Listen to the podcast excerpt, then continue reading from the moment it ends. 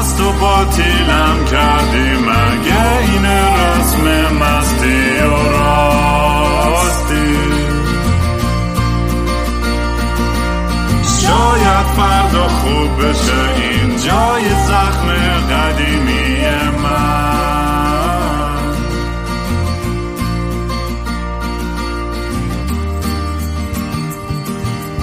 سلام دوستان، من رام هستم و خوش اومدید به برنامه مستی و راستی. مهمون امروز جیسن عزیز، دیگه همتون میشناسینش تا الان دیگه، با مقدار هزیونی که توی این برنامه با شما در میون گذاشته. جیسن میوت کن اون گوه تو هی خرش خروش میخوای بکنی، تو باید صرف هم بزنم. خب آره، خلاصه خیلی شما هی اصرار داشتین که من میگم این چند وقته خب طبیعتا هممون خیلی بالا پایین زیاد داشتیم، دل ما همش پیش ایرانه، از راه دورم احساس بیهودگی میکنیم، نمیدونیم چجوری کمک کنیم. حداقل ترین کاری که میتونیم بکنیم که صدای شما باشیم و انعکاس بدیم اون نیازها و مطالبات واقعی شما چیه به جهان. همه جوره سعیمو کردم که در کنار مردم باشم و امیدوارم که بتونم تا آخرشم واقعا کنارتون باشم. هر کمکی بتونم واقعا میکنم. میگم دیگه این ما خیلی یه روزای خیلی امیدواریم، یه روزای ناامیدیم، ولی این داستان و این جنبش یک داستانه که نیاز به تداوم داره، نیاز به کنسیستنسی داره. اینکه یه شبه قرار اتفاق بیفته نیستش. حالا بنا با جیسن هم می‌خوایم کلی در مورد همین داستانی که تا الان اتفاق افتاده هم صحبت بکنیم، در حد کنیم، مثلا کلا زندگی خودمون هم یه چکینینگ بکنیم، ببینیم چند چندیم. من خودم ببخشید چند وقت نتونستم ضبط کنم اپیزودی، چون مشغول این تئاترم که در مورد زندگی و مرگ فریدون فرخ زاده و تقریبا هر روز اجرا دارم یا دو تا اجرا بعضی روزا و برای همین خیلی روم فشاره. ولی بالیش اینه که اتفاقا خیلی مرتبطه با داستانایی که داره امروز اتفاق میفته. حتی اتفاقا داستانای مهسا امینی و اینا رو توی تئاتر من به بچه‌ها به اصرار من توی داستان آوردیم، چون خیلی هم ربط داشت اردی به چیزایی که داشتیم حرف می‌زدیم، برای همین خیلی مرتبطه با وقایع امروز. من فقط اینجا خواستم یادی بکنم از همه عزیزان و دوستانی که کسی رو از دست دادن به حالت خیلی وحشیانه و وحشتناکی. میخوام احساس همدردی، ابراز همدلی بکنم و یه یادآوری هم میخوام بکنم خیلی مهمه از عکاسای و ژورنالیستای مهم، نیلوفر حامدی و الهه محمدی که الان دستگیر شدن و به پرونده سازی فوق‌العاده وحشتناک و احمقانه‌ای برایشون شده. واقعا ما باید صدای اونا باشیم، بدون اونا واقعا این اتفاق به جایی که امروز بوده نمیرسید از لحاظ آگاهی. برای همین این نشون میده که چقدر مهمه این داستان اطلاعات آزاد، این که آدم بتونه تبادل نظر آزاد داشته باشه و حقیقت رو بخواد فقط به اشتراک بذاره. نه آدمایی بودن که سیاسی بودن، نه موضعی داشتن، نه این پرونده سازی واقعا بعد از کشتن بیرحمانه و تجاوزهای جمهوری اسلامی به نظرم کثیف‌ترین کارشون پرونده سازیه که انقدر راحت مخالفای خودشون یا کسی که حتی یه ذره میترسن میان از این پرونده‌های الکی میسازن و محکومشون میکنن به دارکترین چیزا. واقعا خلاصه میخوام بگم که من دلم واقعا پیش نیلوفر و الهه هست و بقیه زندانیان سیاسی، بقیه بچه‌هایی که الان گرفته شدن، از توماج تا پارکی که واقعا برای کنار مردم بوده و جنگیده و از جنبش مردمی حمایت کرده. حالا با جیسن هم میخوایم بیشتر صحبت کنیم که میگم اتفاقی تا الان افتاده. میگم اصلا تو خود یه چکین بکن جیسن. الان دیشب مست و نشه از یه پارتی صاف اومده، 6 صبح 48 ساعت نخوابیده، میخواد اینجا برای ما تئوری و نظریه پردازی بکنه. نه آره نمی‌دونم چی شدیم اصلا. شب تا صبح 6:50 صبح از دیشب بیدارم، جایی نشستم پای اینترنت. ولی خب خوبه دیگه، چون چرخ‌های چیزی که ایران روز میشه اینجا شب میشه. مثلا فرض کردم اصلا شبا اصلا اینقدر سخت خوابیدن که آدمش من همش سعی می‌کنم موبایلم نگاه نکنم، چون یهو یه تصویر یا یه صحنه اخبار خیلی وحشتناکی میاد که میدونی آدم اصلا قلبش میگیره. و تازه این هیچ نیست، ما مثلا اینور توی رفاه و راحتی خودمون نشستیم داریم دنبال میکنیم و انعکاس میدیم و آدمایی که واقعا هر روز دارن جونشون رو میذارن. همین امروز که با یه سری بچه‌ای که داخل ایران بودن داشتیم صحبت می‌کردیم، من امروزم با این بچه‌ها توی این کامیونیتی‌های آنلاین که صحبت می‌کنم، خیلی برام جالب بود گفتگویی که داشتم باهاشون خیلیشون داخل ایران بودن و نظریه و حرفای بچهای نسل جدید رو به خصوص هم میشنوه، به نظر من خیلی کمک میکنه که یه ابعاد گسترده تری بگیریم از اینکه داره چه اتفاقی میفته. خلاصه میگم همون سوالایی رو داشتن میکردن که من میکنم که هر دفعه پیش اومده، همون سوالا رو داشتیم که به این محله فرسایشی میرسه، جنگ خیابونی میشه، بعد محله بعدی چیه؟ ولی خب هر دفعه که این اتفاق افتاده سرکوب شده دیگه، بعد سرکوب خونی هم شده.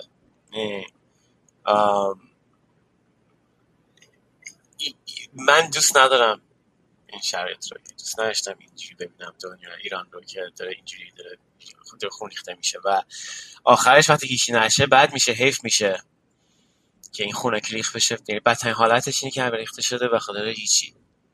ولی من فکر نمی‌کنم، یعنی این دفعه من فکر می‌کنم این دفعه واقعا فرق داره. حالا میگم گفتن و پیش بینی کردن آینده، خب ببین آخه ببین مسئله این نیستش که الان بگی که موفق بشه، حتی موفق بشه که الان دولت ایران چپه بشه، فردا انقلاب نفر مثلا چند ماه دیگه نات پیداش بشه، انقلاب بشه تا چپ بشه.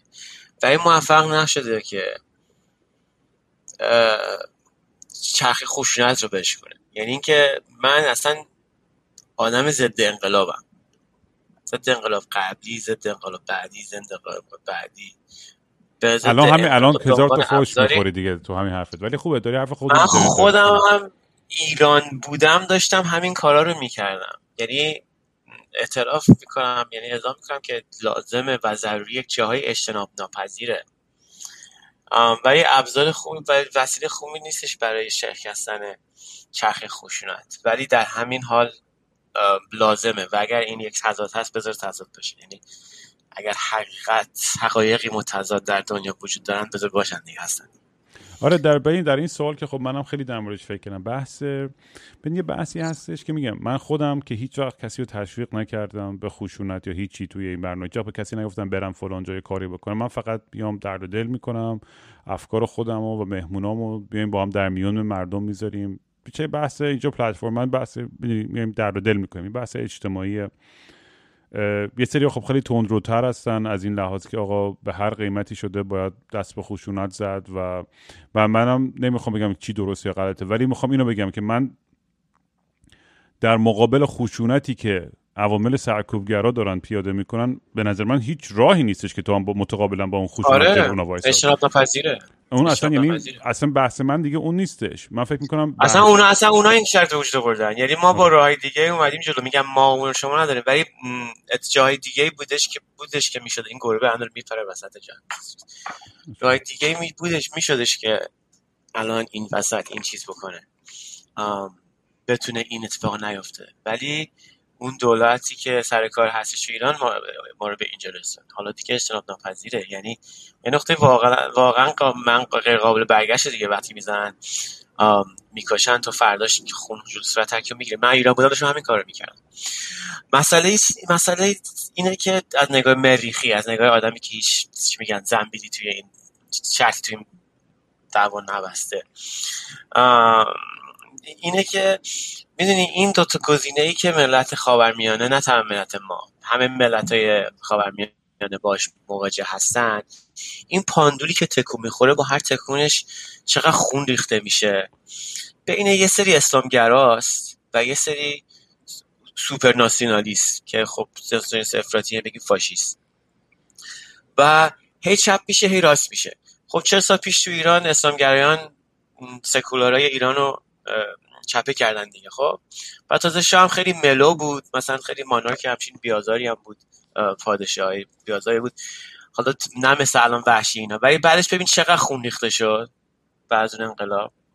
حالا بعد دوباره انقلاب دوباره یه سری کسی که از بین میان انقلاب به اون رهبر میاد بیرون، اون رهبر بالا میسر کار میاد، حتما زمامدار خوبی نیستش که، و اون زمامداریش در اون زمامداریش که موفق لازم نداره باشه دیگه. بس خمینی ولی خب میتونه خودت نگه داره و مثل توی آمریکای جنوبی خیلیشون بعد تا لحظه مرگش هم باز خودت نگه داره، باز پاندول دوباره 40 سال دیگه دوباره تکون بخوره. یعنی که بر اثر ناکفایتی دولت سر اومده به وجود اومده، بر اثر مثلا یک انقلاب یه سری حرکت‌های پوپولیستی اسلامی دوره بعدی به وجود بیاد، همه آدم‌ها که اصلا بمیرن. چپ راست چپ راست، آدمای میانه رو و معتدل این وسط چیز میشه، از بین میرن، صداشون شنیده نمیشه. آخه ببین بذار چیزی بگم به جیسن، آخه ببین حرفت ببین یه ذره یه مشکلی داره که ببین این خود اول البته گفتی که اونا این خشونت رو برای ما آوردن. خب آره اجتناب ناپذیره. خب اجتناب ناپذیره و من تاسفم که بیان میکنم ازش، میگم هنوز اجتناب ناپذیره، ولی بازم باید تاسفم که اینجوریه، یعنی به اینجا کشیده شده، ملت دارن کشته تو خیابونه، باید تاسفم. و اگر دوست نداشتم اینجوری باشه دلیل نداره که همراهش نیستم، همونجا بودم من داشتم همین کارو میکردم.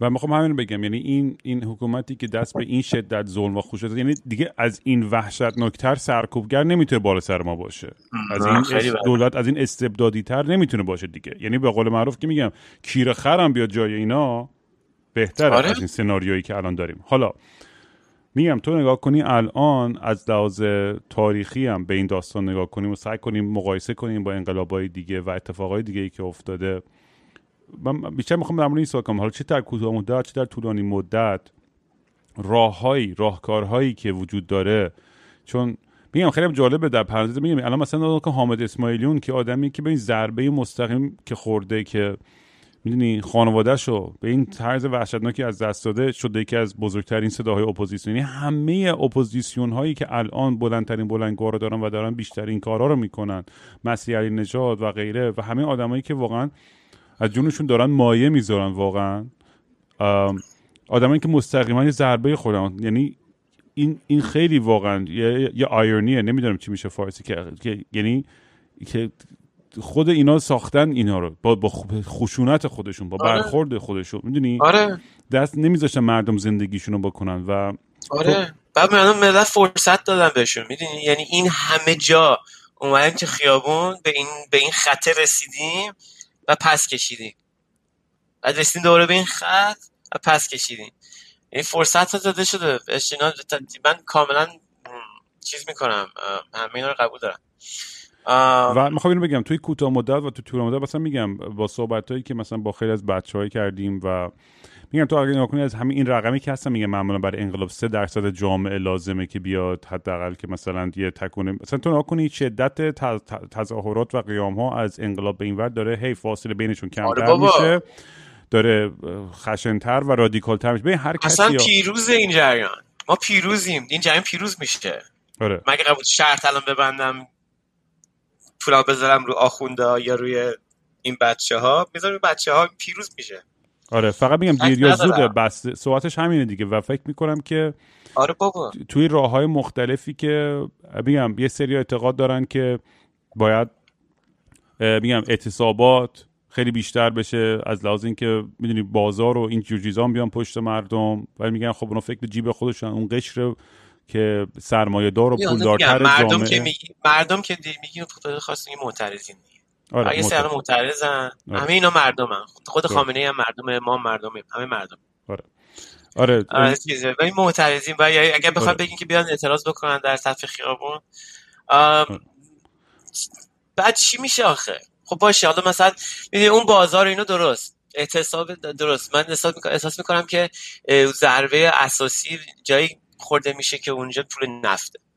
درست. یعنی اینکه نفت ایران، حالا من نمیدونم، ببین آفریقای جنوبی یاد تحریم کردن دیگه، یعنی اگه ما همه قبول بکنیم نفتشون رو تحریم بکنن خیلی موضوع چیزیه، ولی آفریقای جنوبی چین و روسیه رو نداشت که به نفتشو بخره. میدونی چی میگم؟ یعنی فرق اساسی که داره آره. آفریقای جنوبی با ایران اینه که ایران نفت نداشت. این خیلی معادله رو متفاوت میکنه. علی ولی نها کن همین این تظاهراتی که تو برلین و جای دیگه قرار گرفت، الان تو نها کن همین ادبیاتی که الان آلمان و کانادا دارن صحبت میکنن دیگه به ایران به عنوان یک رژیم دارن نقل قول میکنن و میگن وقتی مردم پیروز بشن. یعنی تو نگاه کن ادبیات هم داره کم کم فرق میکنه، یعنی دارن اینو گفتی من خواستم میگم یادم اومد آخه من یه چیز نمیگم که ملت ایران خوش میاد، ملت ایران خوش قیش میاد، همین رو میگم برات. ولی یه چیزی شاید من شنیدم این ورون و که احساس میکنم شاید از این ور مشخص‌تر باشه، اینی که اصلاً منتظر این انتظار نداشته باشین که دولت دیگه دنیا یک ذره به تخمشون باشه وضعیت حقوق بشر اینا. هیچ دولت، هیچ جای دنیا، اصلا هیچ کسی براش مهم نیست حقوق بشر در هیچ جایی. یعنی اینکه بری تو تاریخ نگاه بکنی همه جا چقدر قتل عام کردن، هزاران صدها هزار میبینی. رواندا دیگه هیچ کس هم تکون نخورده از جاش. یعنی نفس خودتون طرف نکنین که آی بایدن چرا صداش در نیامد، آنگلا مارکل چرا اینجوری نکنه. هیچ کدوم اینا دلشون به حال ملت ایران نسوخته، نمیسوزه. اونا با دولت ایران در سر کار دارن. ملتشون با ملت ایران اگر ایمیل بزنن سفر بکنن سر کار دارن. دولتشون هم با دولت ایران سر کار داره. اگر هم حرفی بزنه در راستای پروپاگاندای و برنامه خودش یه حرفی میزنه، یکی حرفی دیگه ای میزنه، ولی باز هیچ کدوم دو نفر، چه آنگلا مارکل چه ترامپ چه بایدن چه آدمای دیگه چه بشار اسد، اصلا هر کسی خارج از اون مرزهای کوفتی ایران دلش بالا ایران نسوخته. الان فردا من نه باز نکنم اینستاگرام بلم یکی جیغ کشیده که فرانی خارجی تو چرا حرف در نیومده، چه طرف در انتظار نشسته باشین. هیچ کدوم اینا دلشون بالا یا نسوخته. نه ولی طبیعتاً بالاخره ببین نمیتونم بگی که ببین وقتی که دید دولت‌های غربی هم کم که ببین چرا اصلا تو سر اوباما هیچ وقت این ادبیات به کار برده نشد. خب یعنی میخوام بگم که یعنی این بالاخره یه تغییر کم کم موضوع و فکری هم بالاخره این فشار میذاره روی وجهه دولت ایران. تو انکار نکردم این حرفت تغییر شده. وجهه که قربونت برم، بدترین دیکتاتورها هم کرسی دارن توی سازمان ملل. تو که دیکتاتور باشی ملت تو بکشی جلو کسی نگرفته والا تا آخر عمرش بشین رو کرسی دولت. ولی در میگم منتظر نباش. آره میفهم چی میگی ولی بالاخره نمیتونیم بگیم که اینام تاثیرگذار نیستن. همه اینا رو هم دیگه فکر میکنم جمع میشه، هر چیزی تاثیر خودشو داره. آره چه تاثیر داره؟ من میگم این بحث هم این 3% با این گوش برگردیم و بگم الان تو ناکن. ببین همین آدمایی که الان روز به روز معترضتر میشن، خب آدمایی که رادیکال تر میشن، آدمایی که مستقیما اول خودشون یه ضربه خانوادهشون خورده، کسی رو از دست دادن، به این داره هی بیشتر و بیشتر میشه. هی یه چهلم جدیدی به وجود میاد، هی یک خاکسپاری جدیدیه، یک قشر دیگه. و این ما سری قبلی بگیم تو آبان نزدیک 3000 نفر تو کل کشور یا 1500 تا 3000 نفر هر چقدر کشته شد. خب رقمای واقعیش که ما خیلی وقتا نمیفهمیم آفیشال چیه این رقم‌ها متاسفانه. ولی این رقم من ترسی که دارم و فکر میکنم که تو باید مثلا و نمیخوام اتفاق بیفته. من اینجوریه که بخوام برم فکر کنم این رقم مثلا وقتی که 10-20-30 هزار نفر آدما رو کشتن دیگه به یه جای غیر قابل بازگشتی میرسه، چون دیگه انقدر دیگه اون موقع آدم رادیکال شده تو جامعه. و اینا به قول تو میگم اینا تا آخرین خشاب رو خالی نکنن و آخرین تانک و هلیکوپتر و موشک هم نیارن، بعد نیستش سینما رکستوری بیمارستانای خودشون رو با موشک بزنن. یعنی میگه اشار بسط هنوز تو قدرته. حالا درسته کار کند است اینا. میفهمی؟ ولی حالا من میفهمم حرفت کاملا درسته و اینا تا آخرین چیزشون هم شلیک میکنن، مگر اینکه دیگه آخر جایی برسه که بدونن که باختن. من اصلا اینو چیز پیروز میدونم. یعنی اینکه من آقا تو الان تو اگه بخوای بگی نظر جیسن چیه، شک گفتم به شرط میبندی رو کی، من احساس میکنم که کار دولت جمهوری اسلامی تمومه در نتیجه این چیزا. ولی بذار حالا نیمه پر لیوان رو بگم. نیمه خالی لیوان رو گفتن که من به این چرخه هر 40 سال انقلاب که بخواد آخرش بشه به حقوق مدنی واقعی ملتی امیدی ندارم. و این نیمه پر لیوانش اینه که این دفعه متفاوته. یکی که ماهیت این قضیه به خاطر مطالبات مدنی زنان. یعنی چی؟ یعنی اینکه تو بگو یه جرقه الان زده شد، خب این جرقه توی محتوای ایران چون خشک انگار مثلا تو فرق تو جرقه توی سری عالم چوب خشک وجود داره، آتیش گرفته همه چی. این چوب خشک چیه؟ فقر، کرونا، بیکفایتی، فشار فلان. خب حالا اون داستان زنان یعنی در سطح مطالبات نمون سطح مطالبات ارتقا پیدا کرد، ولی توی دونه محتوای دیگه‌ای زده شده، جرقه‌ای در میان زنان خاورمیانه زده شده. من این امید رو یعنی که اگر بگیم مثلا مشکل داره مثلا کشوری، مشکل که فقط تو قانون اساسی و کسی که سر قدرت نشسته که نیستش، که توی فرهنگ سیاسی و فرهنگ مدنی اون ملت ایران یه چرخه جنبش زنان ایران به وجود آوردن که صدای طنینش رو ما فرداش از افغانستان شنیدیم. ما این تفرقش این دفعه، یعنی شاید این دفعه زنان درست نقش ایفا بکنن هم در ایران اگه بخوام یه لحظه جرأت و امید داشته باشم، میدونی چی میگم؟ وگرنه این که بیاد الان یه دولت، یه حرکت پاپولیستی سکولاری بیاد دولت مذهبی پاپولیستی قبلی رو چپه بکنه و بخواد از چیز خوبی در بیاد و بعد دوباره بعدی بیاد یه پاپولیسم مذهبی بیاد سکولار رو چیز بکنه، توی خاورمیانه آمارش زیاده.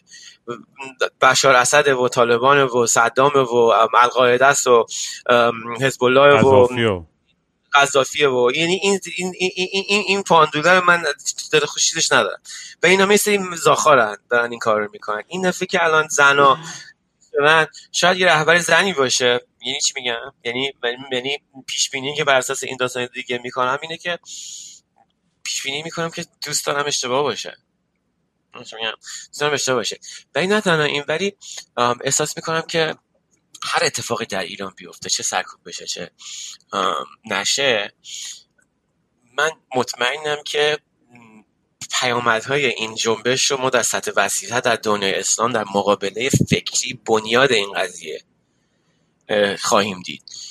یعنی اینکه زنهای کشورهای اسلامی جیغشون صداشون شروع میکنه در اومدن که ما هم نمیخوایم این حالت رو داشته باشیم، حالا هر تبعیضی که تو اون کشور هستش، و اگر در اون کشور اسلامی به ساخت و ساز قدرت هم وصل باشه.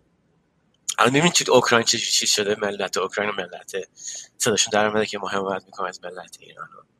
من به اینا چیز دارم، من به این جنبشای که مردمی که از مردمی من بستن من امید دارم. یادت گفتم میام ملت ایران با ملت اوکراین و آمریکا و افغانستان ایمیل میزنن یا دولتاشون با هم برخورد میکنن. حالا تو این سطح پایین تو دنیا اینترنت و اینا باز یه تفاوت دیگه وجود داره که الان شده تفاوت قبول نشه، ولی جالب تماشا کردنش دیگه. و میگم دیگه این بحث اینه که به نظر من میگم من چیزی که خیلی بهش اعتقاد دارم، خب میرم خیلی وقتام اینو توی چارچوب خیلی غلطی بهش نگاه میکنن و حمله میکنن به آدم متاسفانه. ولی میگم من و تو همه میدونن که چقدر از اسلام بدمون میاد، از مذهب بدمون میاد، ولی بحث اینه که آقا ما حتی برای این جنبشمون هم نیاز داریم اتفاقا آدمای مذهبیان بیان تو مردم. یعنی چه مذهبی، چه سکولار، چه فقیر، چه پولدار، باید یه اتحاد خیلی گسترده و وسیع باشه و جنبش به این حالتی نباشه که کسی رو طرد کنه. چون میدونیم الانم اونا انقدر بیرحمانه که داشت برام تعریف می‌گفت تو دانشگاه آخه می‌ریختن بچه‌ها رو کتک می‌بردن، اصلا براشون مهم نبود یارو ارزشی بود یا اصلاح طلب بود یا قیامی بود یا انقلابی بود فلان، همه رو می‌بردن. اینا اصلا تخمشون نیست. و من نگران من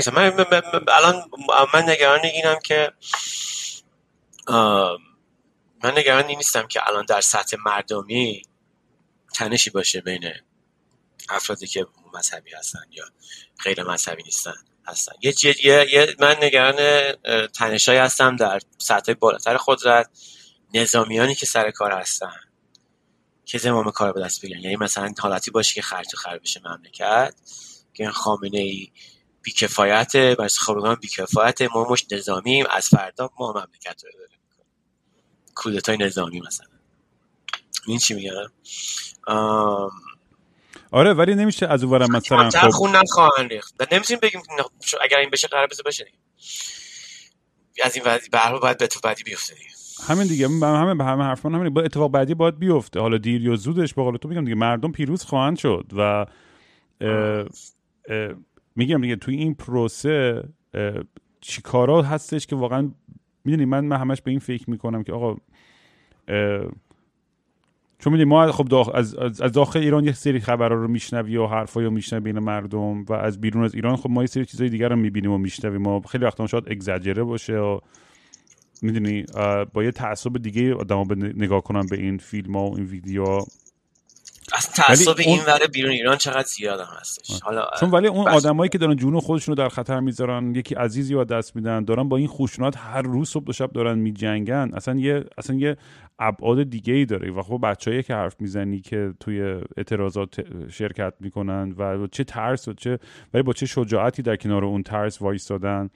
ولی میگم برمیگردم به اون بحث خشونت، میگم اینا دست وقتی که اینا بدون هیچ گونه تبعیضی همه رو میکشن، میدونی مردم دیگه کم کم به جای رسید که تو میشتم دیگه همه دارن مثلا میگن دست خالی نرو، میدونی تظاهرات دیگه الان یعنی دیگه همچین صحبتایی هستش بین بچه‌ها و میدونی اجتناب ناپذیرش کردن. بابا 3 نفر با سکوت داشتن راهپیمایی میکردن. دل آدم میسوزه. این مردم واقعا خشونت نمیخواستن، یعنی خیلی صبر شد، خیلی فرصت ها. این همه آدم مسالمت آمیز و آدم پیسفول و دیگه به چقدر با من که دوستام اینجا اتفاقی برای خانواده‌اش افتاده تو ایران و یه آدمی بوده که اصلا تو این دنیا نبوده و اون داره فول رادیکال میشه ضد جمهوری اسلامی، تازه اون خارج از ایرانه و اون آدمی بود که اصلا تخمش هم نبود این چیزا. حالا فکر کن آدمایی که تو ایران اصلا عزیزی از دست دادن، خانوادگی از دست دادن، دستگیر شدن، پرونده سازی کردن، حکم گرفتن، کشتن، تجاوز کردن، یعنی این کثافت‌ها که میگم خشونتشون اصلا هیچ حدی نداره. یعنی عجیب و غریب این مقدار خشونتیه که انقدر راحت بهش دست میزنن. و دیگه میگم حتی اون و یه فکرم یه اشتباهی که خیلی وقتا یه جایی هستش که مردمی که خیلی درگیر این داستان نمیشن، این توهمی که منم داشتم و خیلی دیگه دارن که آقا هیچ وقت این اتفاق برای من یا خانواده من نمیافته. ولی اینو خواهش میکنم، میگم اگرم نمیخواین یه جوری جون خودتون رو در خطر بذارین که من هیچ وقت تشویق نکردم، ولی راههای دیگه هستش که به چه فرمانی نامدنی کرد، چون نافرمانی مدنی و راههای دیگه هستش که کنار مردم میتونید وایسین کمک کنید. این بابا من اینو میگم ملت خودشون بلدن. یعنی این حرکت حجاب چیز شد، این پیروز میشه. اصلا این حرکت برداشتن حجاب از سر آنچنان ریشه میزنه به ریشه این جریان که این پیروز خواهد شد و خودشون بلدن این چیزا رو. من دامصب میدونی چیه؟ اون بخشی که از دولت ایران الان نفت داره یعنی یه سری سوالا رو ما جواب بدیم، سوالای سختو، سوالایی که میاد میپرسن سرش دعوا میکنن. میدونی چی میگم؟ یعنی اینکه تا موقعی که این نفت کوفتی و ایران بفروشه، با روسیه و اینا در ارتباط باشه، ایران میتونه تجهیزات و درآمد داشته باشه که سرکوب بکنه و فرض بکنیم مثلا اونجوری تاریخ سناریو تاریخ دیگه هی بشه ادامه بده. و که پایان راه نیستش که، یعنی ما در زمینه چه تحریم اصلا موضع خارجی داستان میلنگه. اینکه الان در خارج از ایران چه کاری درسته، چی کار باید بکنیم، کی حرفش بره، کی حرفش نره، میلنگه. الان تو ایران دارن هر کاری میتونن دارن میکنن، ما اینجا هنوز بلد نیستیم نمیدونیم کار درست چیه. هر کی هم بخواد کار درست انجام بده فکر میکنه کار درست میده چیه. صداها خیلی زیاده که مثلا بهش بگن که نه این کار درست، این کار درست کنه. یعنی اینکه اگه گفتمانی الان تو داشته باشی، بخوای پادکست ضبط کنی داشته باشی با ملت ایران، یه چیزیه همدردیه. یک دو اینکه مثلا من یه چیزی از بیرون ایران میبینم که شما نمیبینید. دو در این ملت بیرون از ایران که هستیم ما خیلی وضعمون خرابه، منم یک شما و اصلا نتونستیم. چقدر سر و کله هم میزنیم که چیکار باید کرد توی این شرایط، میدونی؟ یعنی اینکه چه داستان اتمی، چه سر داستان تحریم‌های نفتی، چه سر چون میدونی مثلا میگم سوالات سخت، سوالات راحت که مطرح کردنش که راحته که تو بگی ما حمایت می‌کنیم، هم بیام دست بزنیم بله ما حمایت. آقا جون این داستان سفیر سفرا رو باید چیکار کرد؟ ان سفیر سفر ما هم باید اعتراض بکنیم، همه سفیر سفرا رو اخراج کنن، از سفارتخونه ببندن. الان وضع ملت ایران خوب میشه این کارو ما بکنیم. چون من فکر می‌کنم آرگومنت برعکسش هم خیلی موجه باشه که خیلی دلایل وضعمون خوب نمیشه اگه تمام سفارتخونه ایران ببندن، وضع ملت ایران چه خوب نمیشه. چرا فکر می‌کنی بسته شدنشون کمک نمی‌کنه؟ خب هر چی کم به خاطر اینکه سفارتخونه‌ها یه سری کارمند هستن که هی دولت‌ها اومدن رفتن، اینا هم فقط سر کار شد بچه‌ها نشستن یه سری ویزا امضا کردن، نمیدونم چی کردن. ساعتش رو پایین بیاریم. من نظرم که مثلا سفیرا رو اخراج بکنن، درشو نبندن، سنگ نزنن به کارمنده بدبخت اون سفارت که واقعا فقط همین کار داره میکنه. میدونی چی میگم؟ ولی توی این فاز رادیکال این بحثا نمیتونیم پیش بکشیم. ما هم وضعیت خارج ایرانمون خوب نیستش که بتونیم دنبال مثلا میدونی دنبال این هستیم که چیکار بکنیم. اینو جلو رومونه، فقط اینقدر سخته اینو میگیم آخه ما این تیم کاریش بکنیم، این کاری که راحت تر واقعا سخته. من میفهمم چی حرفت، میفهمم چی، ولی میگم اول خودم گفت ولی اونا انقدر دست به خوشونا جاس اینور دنیام دیدی که دیشب تو برلین ریختن جلوی سفارت ایران یه سری ایرانی‌ها رو با چاقو و کتک اون زدن حزب الله‌ها. بابا اونان که اونا نمیذارن ما دا آرامش باشه. این برای دنیا آرامش نداریم. برای همین هر مقطع و هر مسجد و هر سازمان و هر ارگانی که هستش به نظر من باید درش بسته بشه تا اینا درس بگیرن، باید عواقب باشه بر این برخورد. نمیشه که آقا بی‌اعتنایی هم کرد. همون عواقب. من یه کاری میکنم تو میذاری پس دستم. خامنه ای داره گوخوری میکنه در سفارت اینجا باشه، عواقبش که اون متململ نمیشه که یه بنده خدایی که شاید بشیم سر یه میز دو تا حرف بزنیم، پنج حرف بزنیم، سه تاشون با هم موافق باشیم. خب این گفتمان وسط مشخصا تو این شرط رادیکال از بین میره. تقصیر من و تو هم نیست، اصلا از بین میره، شرط رادیکال میشه دیگه. اینا میگن اونا رو بهتر کنین، اونا میگن اینا رو بهتر کنین. ولی آخه بتونیم آقای ما که اینجا که تحت فشار اونجا نیستیم که، اونجا تحت فشار رادیکاله، ما مجبور نیستیم انقدر رادیکال باشیم. یعنی شاید نقش ما این باشه که انقدر رادیکال نباشیم، شاید سخت باشه این حد میانه ای که من دارم صحبت میکنم. آقا میگه حد میانه هستش، بی‌طرفیه. بی‌طرفی هم معنی نداره واقعا. بی‌طرفی توی جایی از یه خطی میگذره که نمیتونم معنا نه من فکر کنم که اصلا آدم نیست که بی‌طرف باشم. میگم که همیشه حرف میزنم که طبیعی طرفی میگیرم ولی کلا چیزی که منش میگم بی‌طرفی نیست. ببین یه حد میانه وسط درستیه که چیز بشه که اون بالاترین نفع عموم یا اون سطح کف مطالباتی که به هممون نفعی برسونه رو بتونه القا بکنه. من میگم شاید کل سفارت‌های عام ایران در کل دنیا بسته بشه، مگه حالا کره جنوبی، کره شمالی هستش، ببینید شاید چیز نباشه. بعدم تو روسیه که بسته نمیشه که، تو چین که بسته نمیشه که، میدونی چی میگم، نفتا که فروشی از بین نمیره که، اصل مسئله با تو سفارت حل نمیشه. نمیدونم میفهمم چی میگی نه، ولی به نظر من باید بگم همین این سری، ببین اول این موجی که میگم اول از میگم قشر زنا شروع شد و دیگه بقیه جامعه هم دیگه همه اقشار مختلفی که زیر ظلم بودن تو ایران پیوستن و میگم به صداشون به جوری بلند شد که بقیه دنیا هم شنیده. کلا حالا چه هر کی برای هر دلیلی باشه که اومده حمایت از مردم، به نظر من الان ما هر کمکی رو بتونیم بگیریم واقعا ازش باید استفاده کرد. هر گونه حمایتی که میشه گرفت که مردم بهشون یه ذره اعتماد به نفس بیشتر داره، یه ذره نشون میده که ما اینور تمام تلاشمون رو داریم میکنیم که صدای مردم به همه دنیا برسه. و میگم با بستن اینجور جاهایی که تشویق خشونت برای انسان و پاسو زنا دارن همچنان عادی سازی میکنن، اینا هیچکدوم به نظر من نباید اجازه داشته باشن که در یک دنیای و کشور دموکراتیک فعالیت بتونن بکنن. با مسجدی که الان تو لندن هست مثلا من یه پتیشن هست که امیدوارم اونو ببندنش که قشنگ میاد، یعنی حرفایی که میزنن آدم نمیتونه اصلا تکرار کنه. وقتی حرفایی که میزنن در حمایت از خامنه ای و حرفا برای زنا میزنن اصلا آدم پشماش میریزه که این آدم چیکار داره میکنه تو لندن. میفهمید حرفا درست راجع به این سفارت‌ها و نقشی که ایفا میکنه کاملا درست و میدونی متاسفانه آخه میدونی مبادلات یه جوریه، میدونی مبادلات جوریه که اصلا فقط در سطح سفارت نیستش که وزارت دفاع مثلا بین کشورهایی که با ایران روابط نزدیکی دارن خودشون اصلا از طرف کارفرمایان نیرو دریایی و هوایی فلان دارن که ارتباط دارن که اصلا از در سفارت نمیان، از در پشتی فلان میان.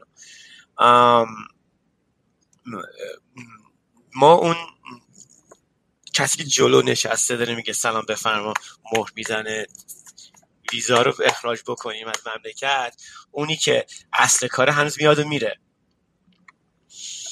با دستن در سفارت هم فرقی نمیکنه وضعش و میره از کشور همسایه ویزا میگیره هر جا اتفاقی که قرار بیفته.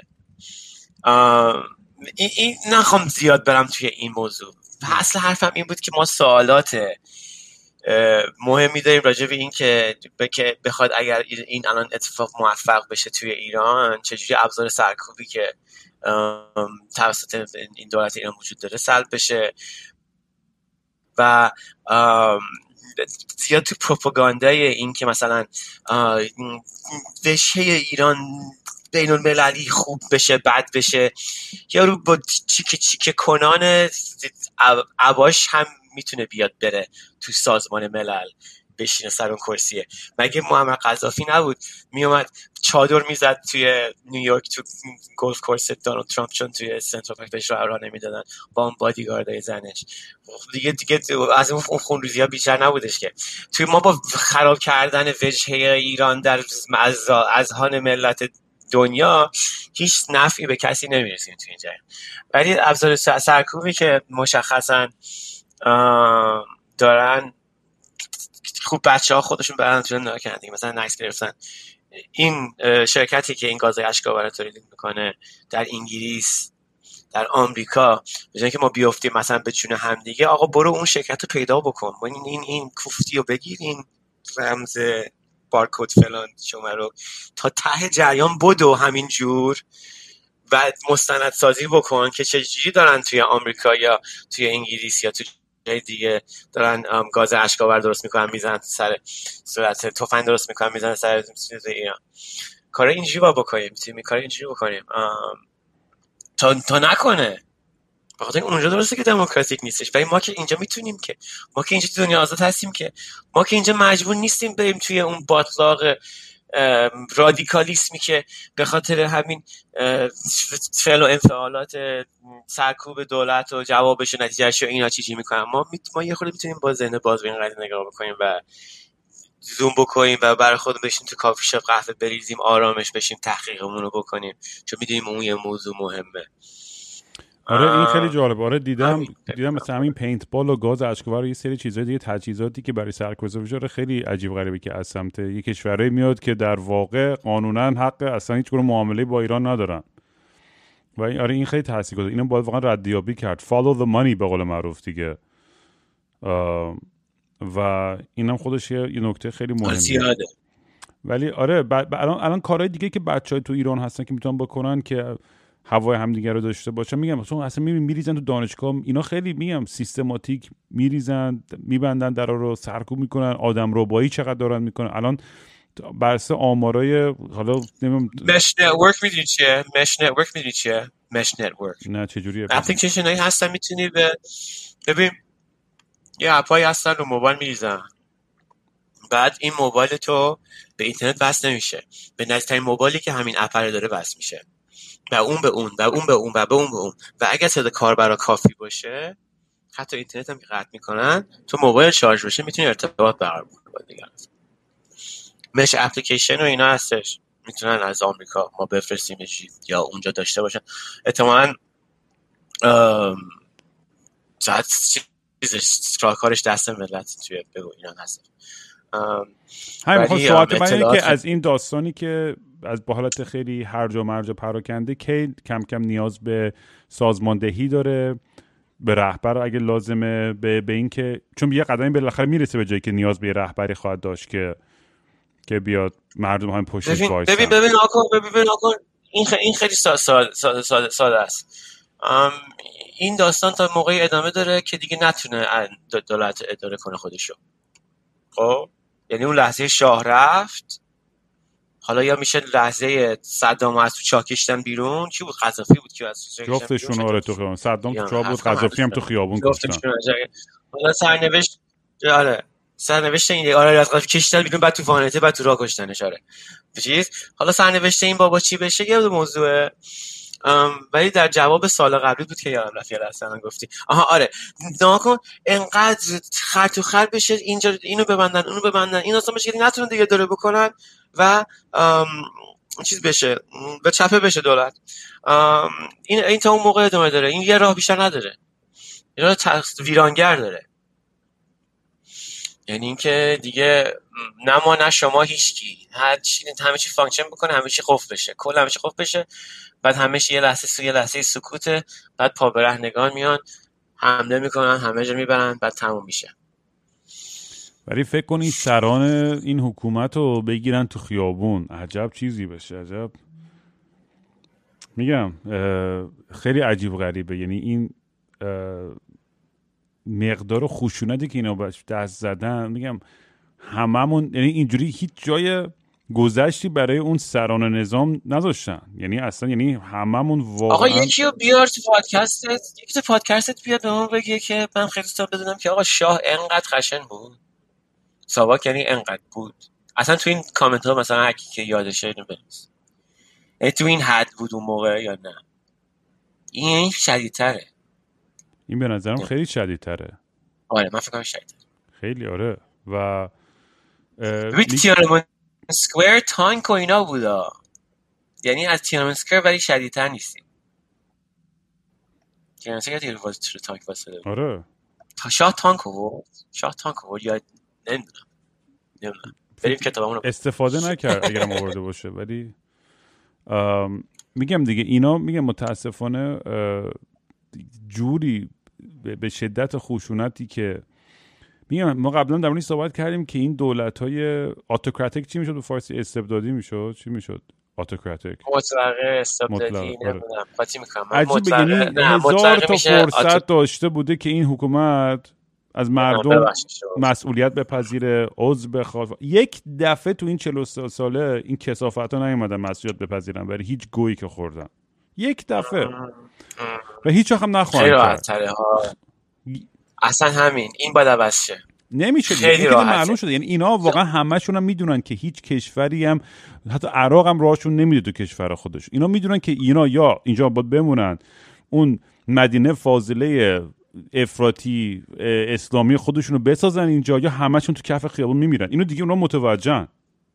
به نظر من این دیگه این خطو کشیدن مردم هم خطشون با خون کشیده شده نه به دست خودشون نه به خواسته خودشون ولی به زیر ظلم و خشونت اونا این خط کشیده شده و دیگه این واقعیتی که توش وجود داریم هیچ کاریش هم نمیشه کرد و غیر قابل بازگشت از اینجا و میگم خیلی راحت خیلی سخت خیلی راحت از این حرفا بود یعنی ببین ها کن چند سال پیش که بلک لایز ماتر به وجود اومد توی آمریکا الان مثلا شاید 2-3 سال گذشته تفاوت ما احساس میکنم یعنی که تو وقتی که الان زنگ میزنی پلیس شمارهای دیگه ای داریم که زنگ بزنی یعنی اون بودجه ها رو برداشتن نهادهای دیگه ایجاد کردن که پلیس مثلا برخورد میکنه که با چیزای خیلی خطرناک اگه رو مثلا فقط گروه رو این زده داره بالا میاره یعنی شما یکی شماره رو باید بگیریم یعنی ما اعتراض کردیم به ما جواب دادن چه میدونم جنبش‌های مدنی که در آمریکا وجود داره جواب داده یعنی میگم که راحت میشه جواب داد پاسخ داد کشوری که دموکراتیک آره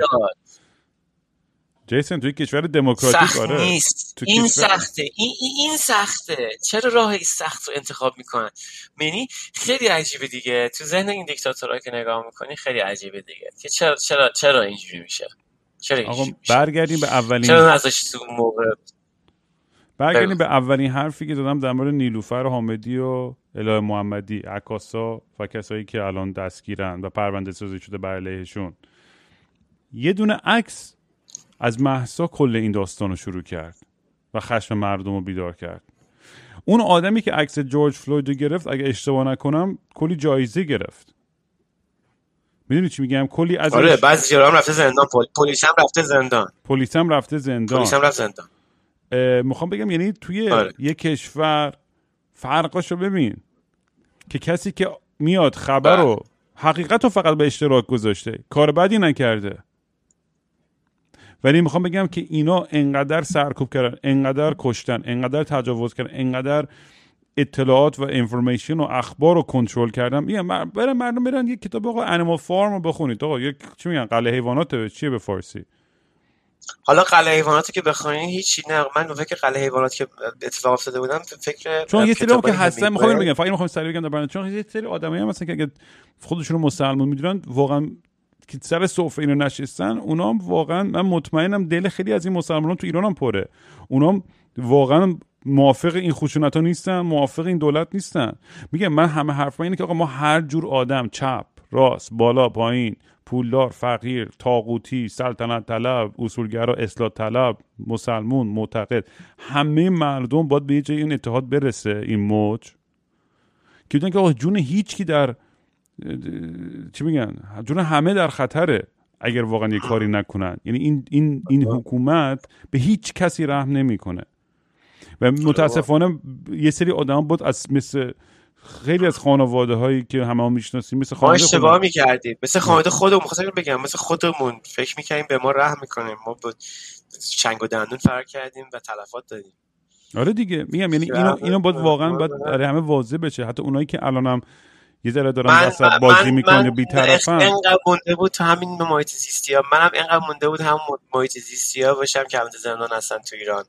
آره میفهمم. ما چقدر نزدیکه به ابد و بیخ گوشه تک تک اون. اگر فکر میکنیم ما توی اینجا هستیم و مثلا دوریم از این جریان، تا موقعی که این جمهوری اسلامی سر کار باشه ما هیچ کدومون هم در امنیت نیستیم دیگه. اینم باید به هم متوجه بشن دیگه. و یعنی میچر آدما میدونن، ولی هنوزم یه سری آدما خب حق دارن، میفهمم ترس دارن، ولی باید یه جوری همه قربتر اینجای دنیا دیگه. آره چی بگم، امیدوارم چه دیگه دستشون به ما نرسه.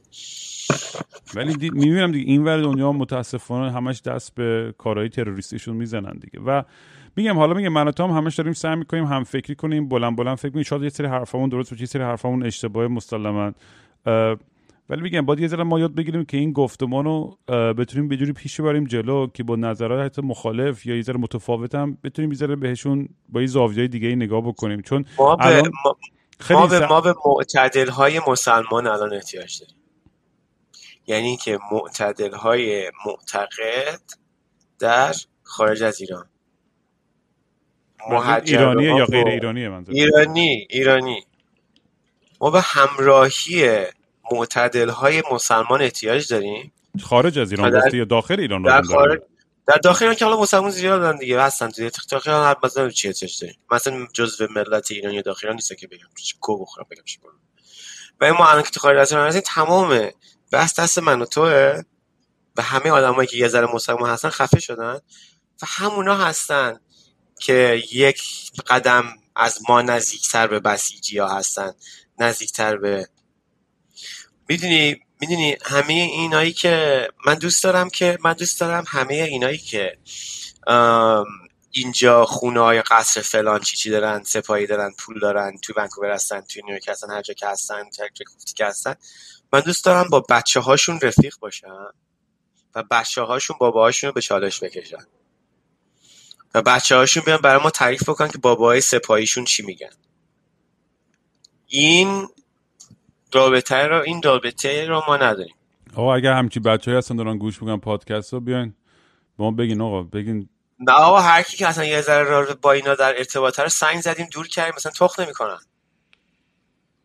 ما باید یه چیزیه، یه کار داریم، ما کار باید اینجا تا درست بشه این وضعیت.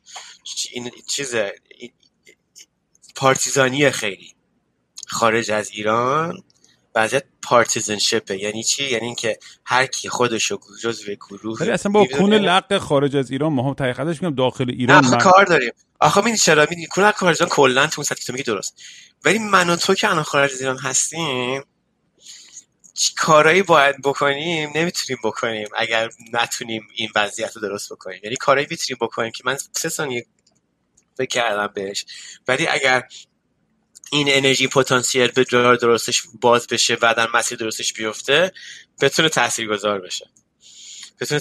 بشه. یکی با این سوالات اساسی جواب بدیم، با یه هماهنگی با ایران.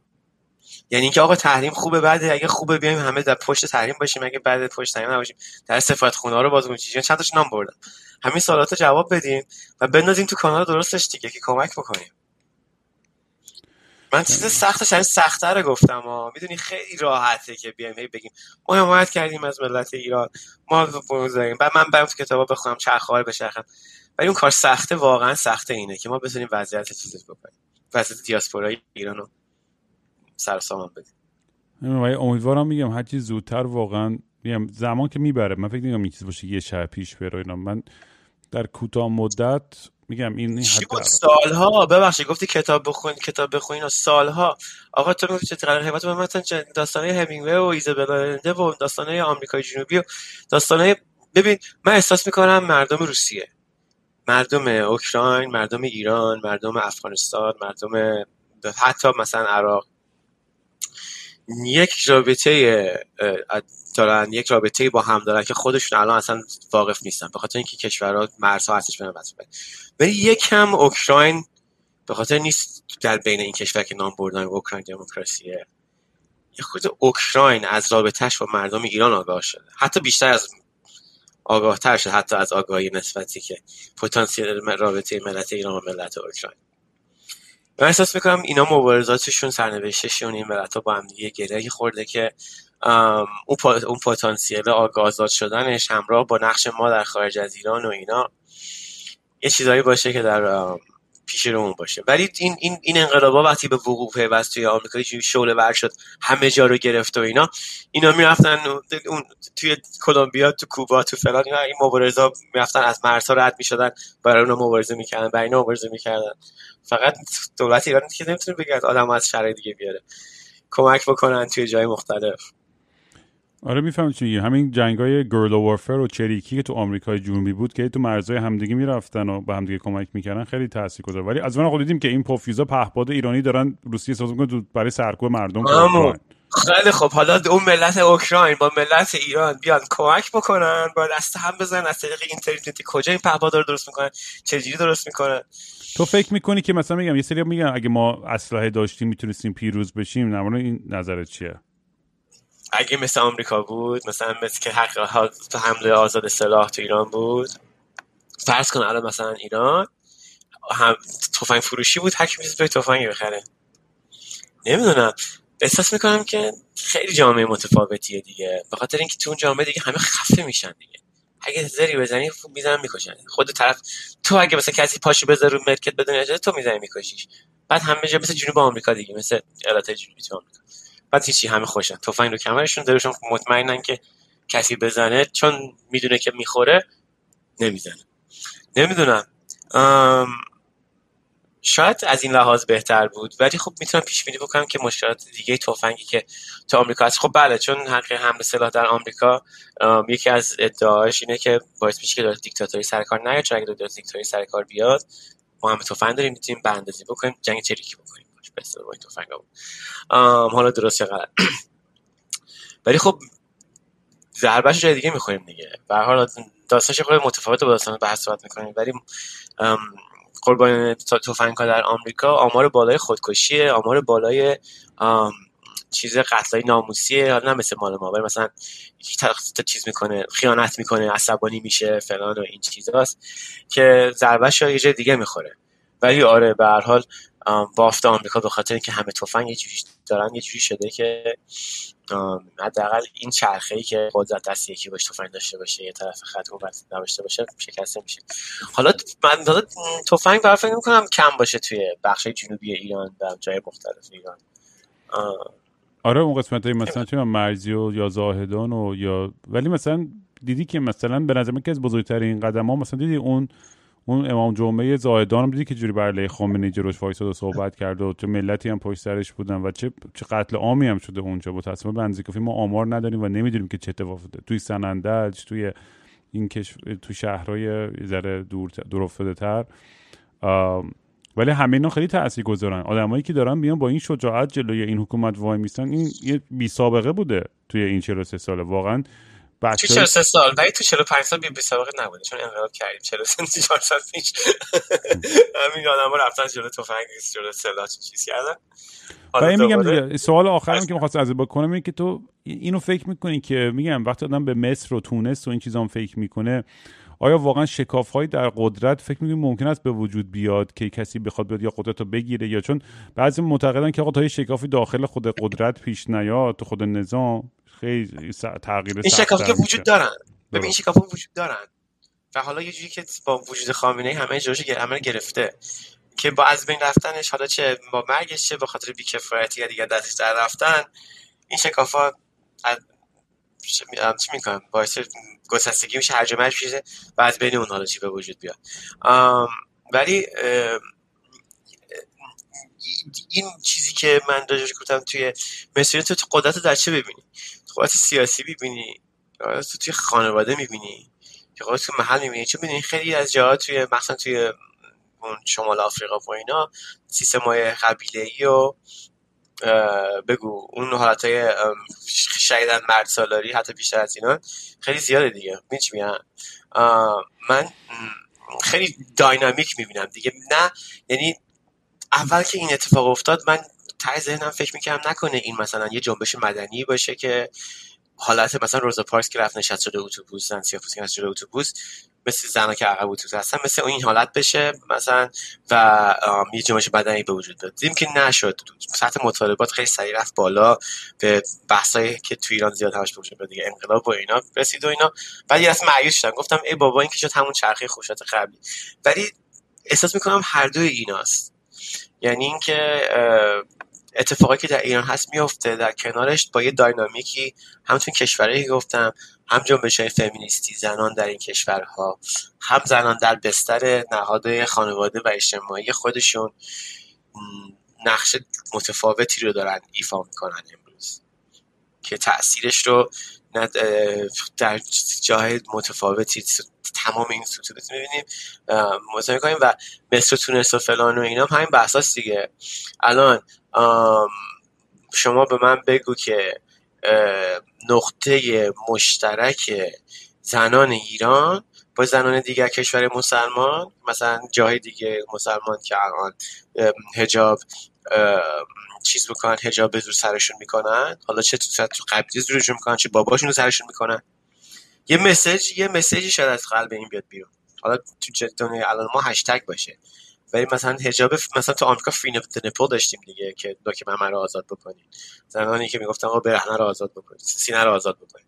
حالا زنانی در جامعه دنیای اسلام به وجود میان که میگه موها رو آزاد بکنید و این موها رو آزاد بکنید بشه میراث نسل‌های آینده. خیلی بعد از ماها که مردیم و اونجاها به ثمر بچینه در قالب دنیای اسلام جلقه جلقه‌اش رو میدونی همین مهسا امینی و همینا زده باشه. بلکه در کنار اینا هم دیگه رو انکار نمی‌کنن، منکر هم دیگه نیستن. این جوابش که من گفتم با وضعیت خیلی انقلابی و افراطی که توی پشتون بوده که میگم اونجا بودم من همین کار داشتم می‌کردم. بفرمایید بچه‌ها، دمتون گرم که تا الان گوش دادین و میگم ببخشید اگه ما فقط چون خیلی شما هی اصرار کردین که بیایم حرف بزنیم، ما میدونم میام لخت خیلی حرفامون رو راحت باهاتون درد دل می‌کنیم، دم می‌زنیم. شما هم به ما بگین آقا کجا غلطه، کجا درسته، چی کارا میتونیم بکنیم بهتر باشه، چه از چه طریقی به نظر شماها ما میتونیم صدای شما رو بلندتر کنیم، چه به مطالبات شما کمک بکنیم، چه کارهایی هستش که واقعاً به نظرتون تاثیرگذار هم فکری بکنیم که همه متحد به اون سمت واحد خودمون بریم و به نتیجه‌ای برسیم این دفعه که راحت بشیم از دست این حکومت ظالم و بتونیم یه زندگی زیبا و شیرینی کنار همدیگه داشته باشیم زیر این رنگین کمون ایران. مرسی جیسن. قربونت برم. قربون همتون. می‌بینیم تو جهان قیود بندگی، اگر فتر به پای مردمی به دست توست، به رأی مشت تو رهایی جهان ز طوق جور و ظلم پا کنیم، قیام مردمی رها شویم ز قید بندگی، چو در جهان قیود بندگی، اگر فتد به پای مردمی به دست توست، به رأی مشت تو رهایی جهان ز طوق جور و ظلم پا کنیم، قیام مردمی رها شویم ز قید بندگی.